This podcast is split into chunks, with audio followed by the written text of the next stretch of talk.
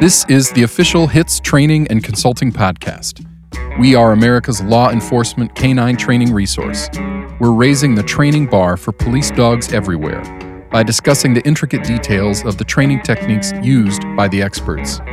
HITS Radio is merging the training world with the real world. You've been there, we've been there too. Welcome to HITS Radio. I'm your host, Jeff Meyer. Today I have uh, HITS instructor Ron Cloward with me. Ron's going to teach a couple classes again uh, this year for us. He's been with uh, HITS for quite a few years, um, and he also is a, a vendor with Top Dog uh, Canine out of California. Uh, top is it? I'm sorry, I want to say it right, Ron. It's Top Dog Training. Is that how it is? Uh, top Dog Police. Yeah, Top Dog Police Canine Training and Consulting. Yeah, and the website is. It's uh, um, www.topdogpolicecanine.com. Okay, and I just want I know there's a couple that are similar, so I'll make sure I get the, the right one. Yeah. So, so Ron's if you guys don't know Ron, he's a retired uh, lieutenant out of Modesto, and he's been handling dogs for a long time. Um, trains a lot of dogs, and now with his company, he's uh, way busier than uh, any retired person I know. So, I, I, I, how many dogs are you teams are you training right now, Ron? R- roughly? Um, how many am I training Yeah. currently? Well, or, or just overall? I know you got a lot of departments you're overseeing their training. Yeah, we're we've got like uh, 25 different agencies that we're contracted with monthly, and uh, 70 dog teams that we go hands on with every month. Yeah. And then in, in addition, you're doing regular academies for patrol, for narcs, for bombs, for uh, Correct. decoys. So I mean, you got to it, it's it's a really nice setup out there. I've been to your place; it's a fantastic setup. Real happy that things are going uh, that you're so that you're as busy as you want to be, I guess. So Yeah. And you and I, we've known each other for a long time, and I know uh, I think one of the first times I met you was I don't know, maybe it must have been 18, 19, 20 years ago at a Bob Eden seminar. And I had a dog that he muzzle fought real well.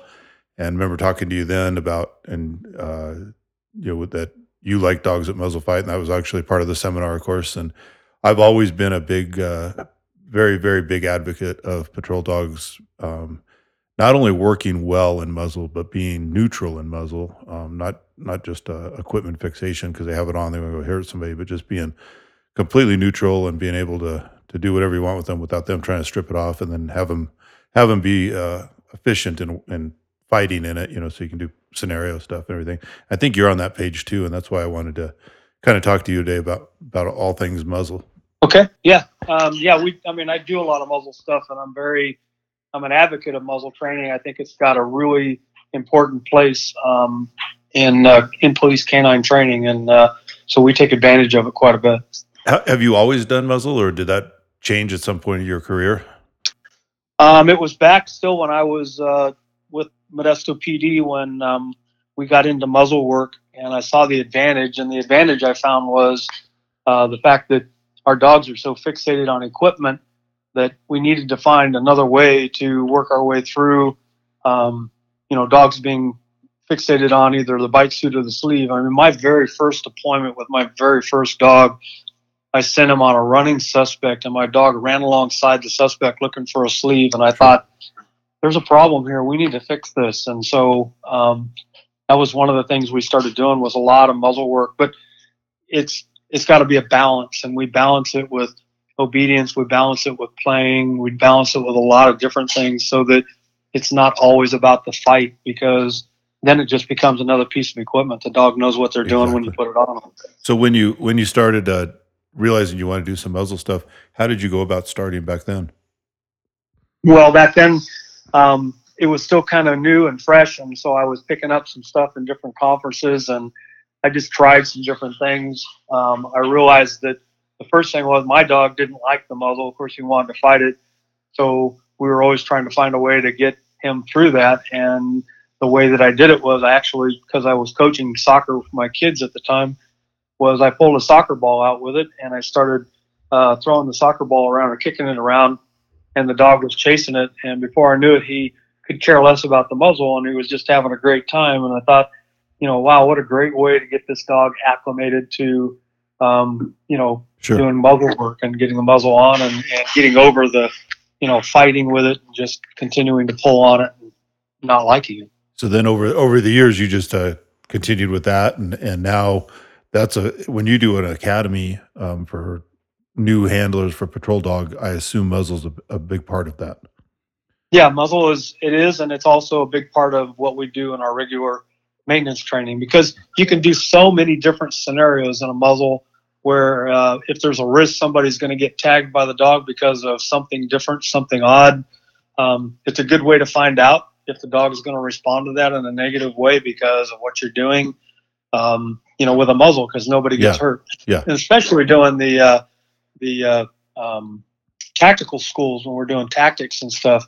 Put a dog in a muzzle and you work that dog through the muzzle and um, you know there there's some there's just some great tools out there. I think Canine Storm has a muzzle that um, can be worn in tactical situations where it's actually connected to your duty belt with a line that goes to the muzzle of the dog.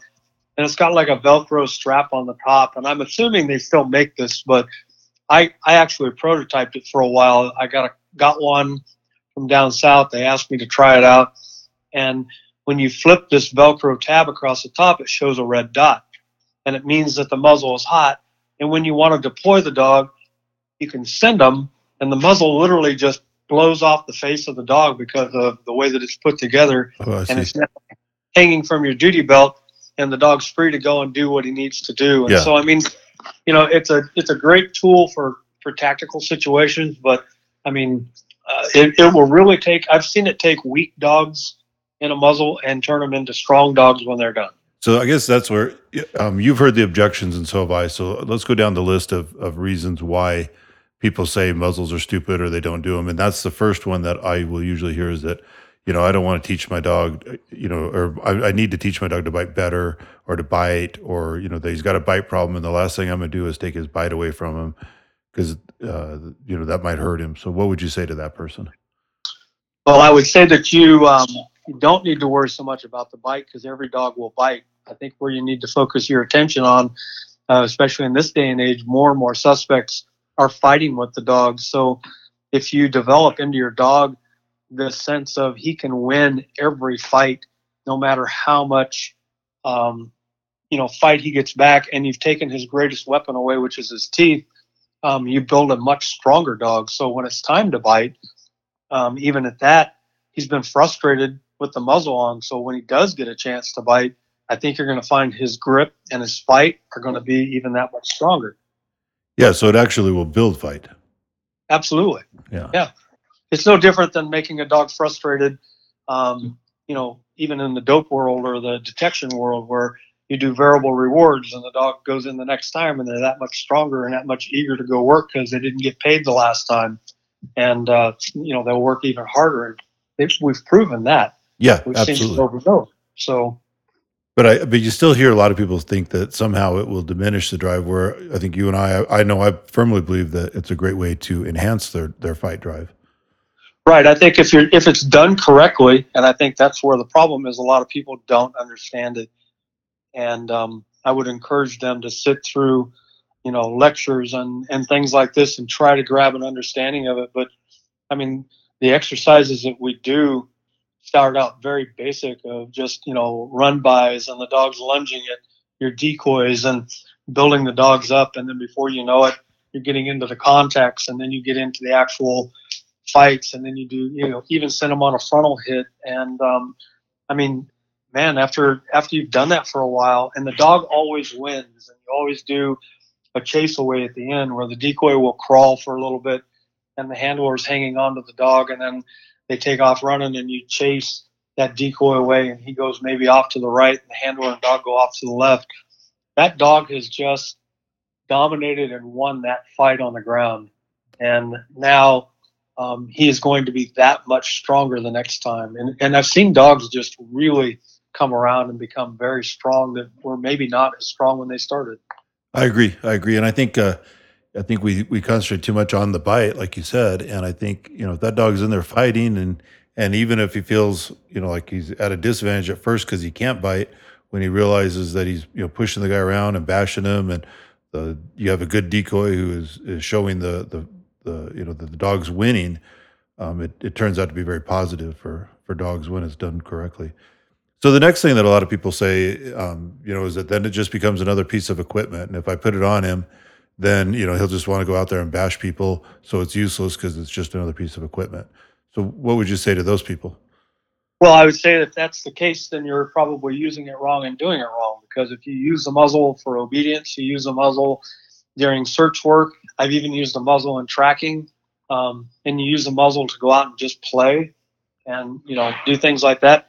Then it's not just another piece of equipment. It's it, it's another piece of equipment in the sense that it's like a a collar or a harness. It doesn't um, mean that the dog just because they put it on they're going to start fighting with people because the dog doesn't know because you're doing it in a variety of things they're experiencing that muzzle and it's not all just fighting Exactly. Yeah, and that's just getting them good and used to being neutral about it. That uh, and you can tell the dogs that the people either put the work in to it, so the dog's neutral, or they come out and the dog is uh, ready to fight everybody, or the dog's spending all his time stripping it off. You know, and, and those are both of both of those two hurdles, in my opinion, are not that hard to get over if you put a little bit of work and time into it. yeah yeah absolutely i mean you just you, you socialize with them you spend time with them um, like i said uh, today we just did muzzle acclimation today with eight dogs that have never been in a muzzle and we started out just doing nothing but playing with a soccer ball. But then we also bring them into the group and everybody's petting them and spending time with them.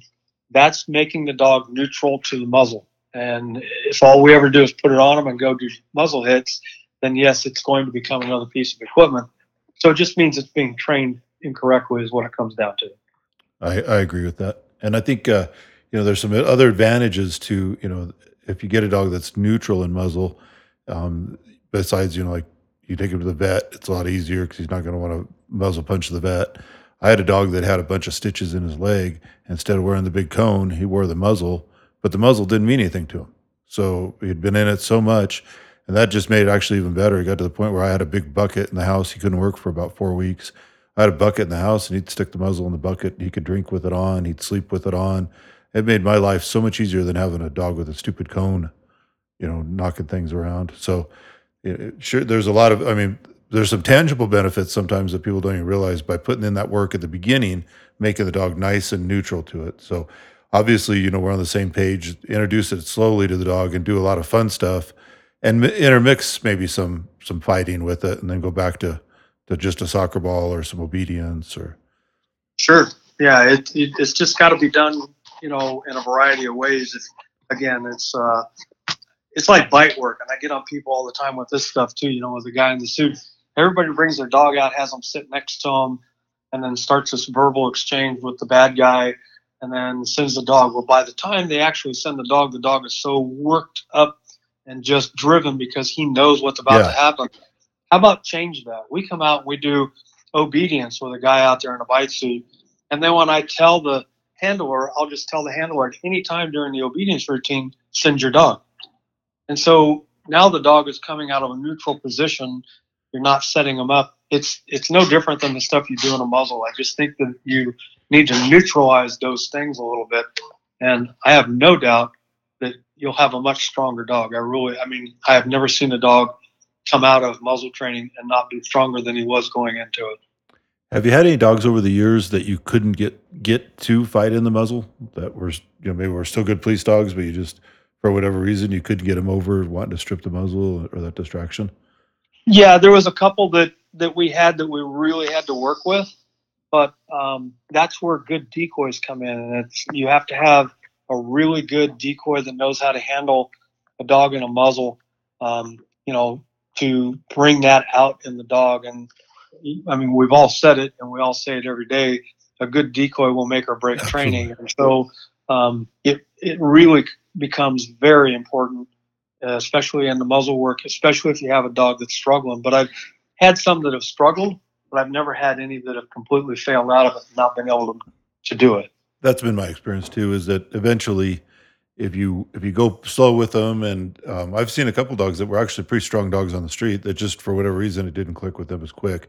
But by going slow with them and and having them always win, and um, I'm real big on you know all forward progression. You know, so we do the chase away and just change that dog's mind that it's not a negative thing. And um, I think if you put the the blood and sweat and tears into it, you can get through it.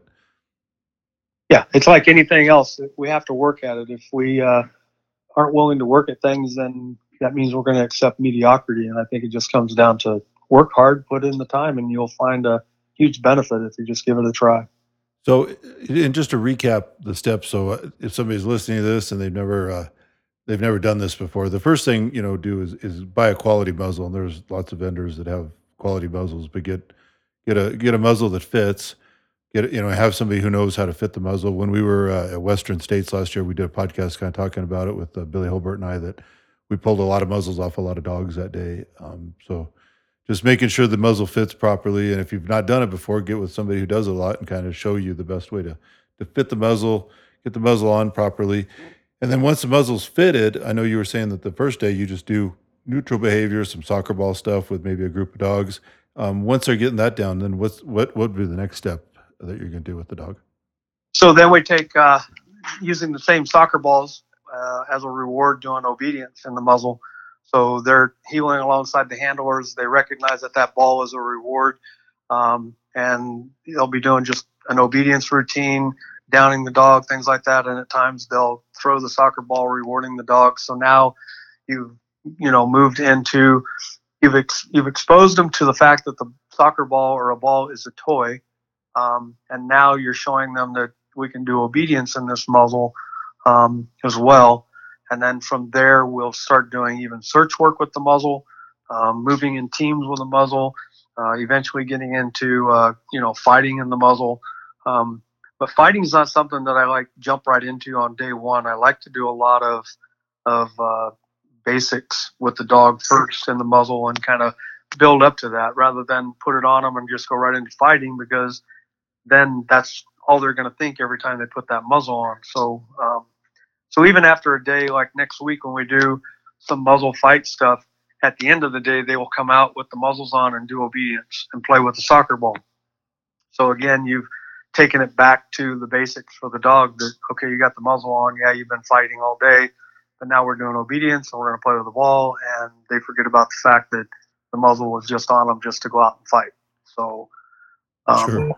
And I think that's a real common problem that I've seen is like like people they focus only on the fight at the beginning of it and then the dog is always so amped up that you know it, it's in that that drive where you know I, I, do want to strip this off so I can go bite the guy. You know, I'll, I'll, tolerate it when I'm fighting him, but then if we're just standing here, I might as well try and get this off because I'm in I'm in a fight. You know, so if you don't do the neutral behavior, you're definitely setting yourself up for a lot of headaches going down the road. Besides besides the dog looking at as a piece of equipment, he's probably not going to attenuate to calming down in it usually he's he's going to be so amped up all the time.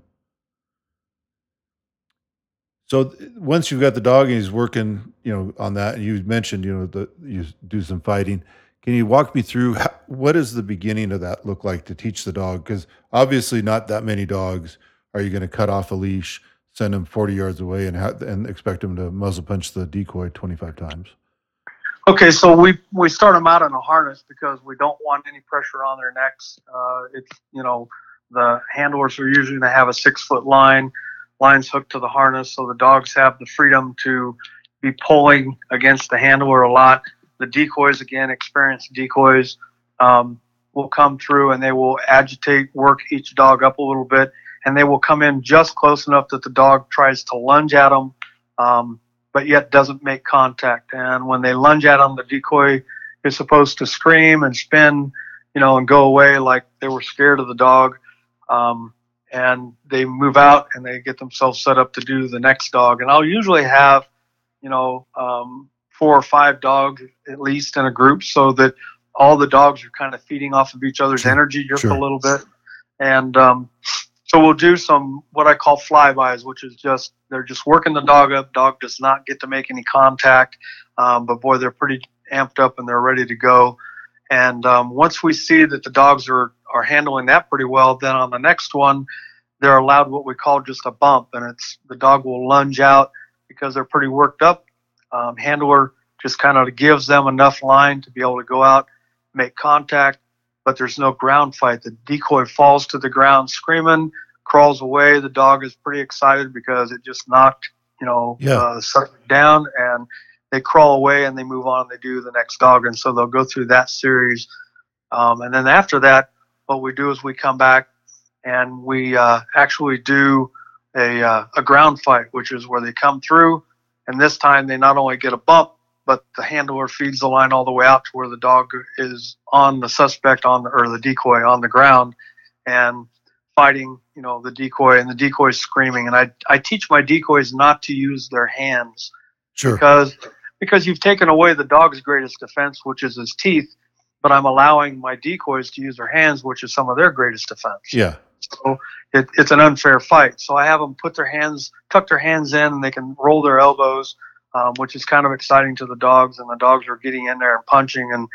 again, decoys responding to being hit, and the dog running around them, lots of screaming going on. And then I never allow the handlers to uh, take the dog by a line or anything like that, or by the collar. I always have them come in with their arms and wrap the chest of the dog and just pull him back because we don't want the dog to get any negative out of Yeah. this. Everything's all positive. And then, like I said, the decoy crawls away a little bit and you chase him away. And then, And You go from just that- interject Yeah. right here. That fight on the ground is, I'm assuming, I haven't seen you do it, but I'm assuming that's a quick, short fight uh, when the dog's just learning.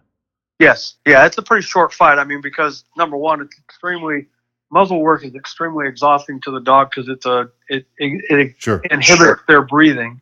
Okay, that's one thing. And then number two is it's pretty tackling on the decoy, so you don't want to leave them on the ground too long. So it's a short, very short fight, and um, some of them will get longer as time goes on because we'll start doing multiple hits where they uh, hit them and knock them down once, and then fight with them for a little bit. And the decoy might get up, crawl away just a little bit, and take off run. You send them again, and they hit them again, and um, you know it, Yeah. it's just a matter of just building out and just continuing to to add just a little bit more to it and a little bit more to it. Have them take frontal hits.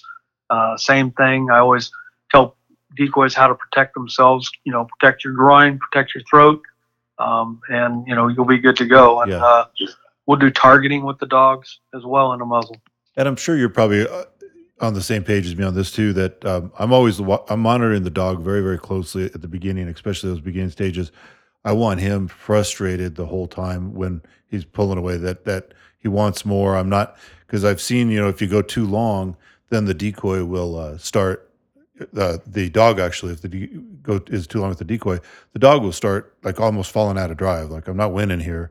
I don't know what to do. So I always want to make sure that that time that it's much shorter than what the dog wants, and you just keep that dog really actively engaged the whole time. Right, right. And and not only that, but the monitoring of the dog and his health and his condition as, as well, Sure. because uh, that muzzle, like I said, very restricting to the their breathing, which causes them to get hot quickly Yep. and, and tired quickly, and you got to really pay attention to that because the last thing you want to do is is lose lose a dog in a muzzle situation as well. So So yeah, then to, to kind of tie it all in, you've got a dog that you've done all the right work with, and he's nice and neutral in muzzle. Um, obviously, you can do a lot of you know scenario work, and and I know like for me, um, one of the things I really like is the ability to go out into a neighborhood and put a person with no equipment deep under a bush that's completely passive, you know, for a new dog, and and teach them to go under there and pick a fight. And the people who don't like to do muzzle, I just, you know, I don't know how you how you replicate a scenario like that. And obviously, there's, you know, I'm sure you do a lot of different scenarios with the dogs in muzzle.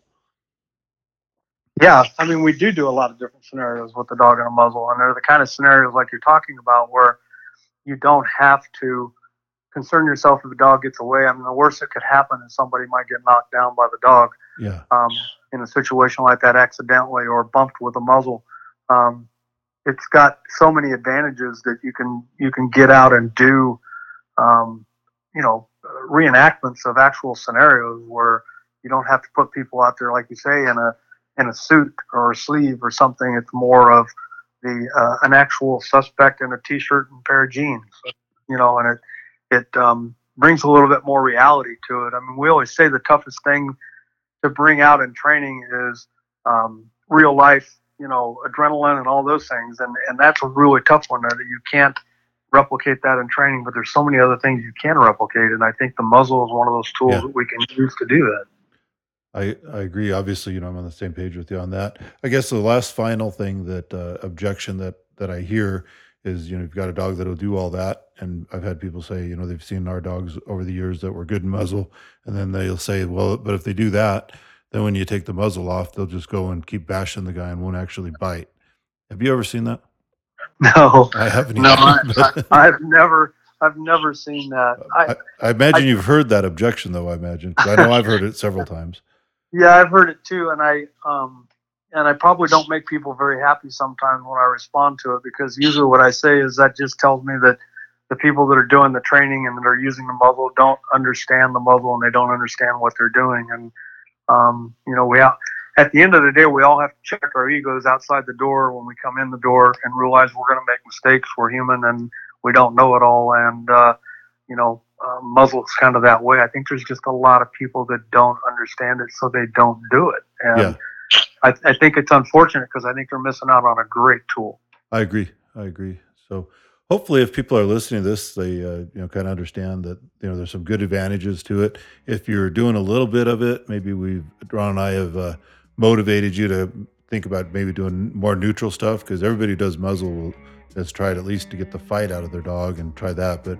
I see a lot of people ignoring the neutral part of it. So hopefully this uh, podcast here, you know, maybe keys up a little interest. And uh, you know, if you like these kind of topics, we always have a almost every year at uh, Hits we have a lot of different people that teach muzzle and have have different videos. And there's you know quite a few different ways. They end up all being quite similar, but there's different ways to to get to to this point. So hopefully, if you guys uh, like this type of topic and you uh, want to learn more about it, come to Hits in. Uh, August of this year, we'll be in the Phoenix, uh, Scottsdale area. It's hot there, but we have a pool, and it's going to be a really nice event. We'll have a thousand fellow handlers, it's law enforcement only. Ron will be there teaching, so you'll be able to pick his brain about this podcast if you see him. And uh, so I appreciate Ron. I appreciate all your time, and I know you're real busy, so thanks for jumping on. I just wanted to pick your brain a little bit about muzzles today. My pleasure, Jeff. Thank you. Look forward to seeing people in Scottsdale. Thanks, Ron. Take care. All right, you're welcome. If you're looking to make an investment in your canine career, come the HITS 2020. There's no substitute for the real thing. Whether you're a new handler who's looking to learn more about dog training, or an experienced trainer who's looking for new training ideas and techniques, come the HITS 2020 where the investment is well worth the return. HITS 2020 will have more classes and more vendors who give away more free raffle gifts and free cash than ever before. HITS is the world's largest canine seminar and is open to police officers and military members. Our experience makes the difference. You've been there, and we've been there too.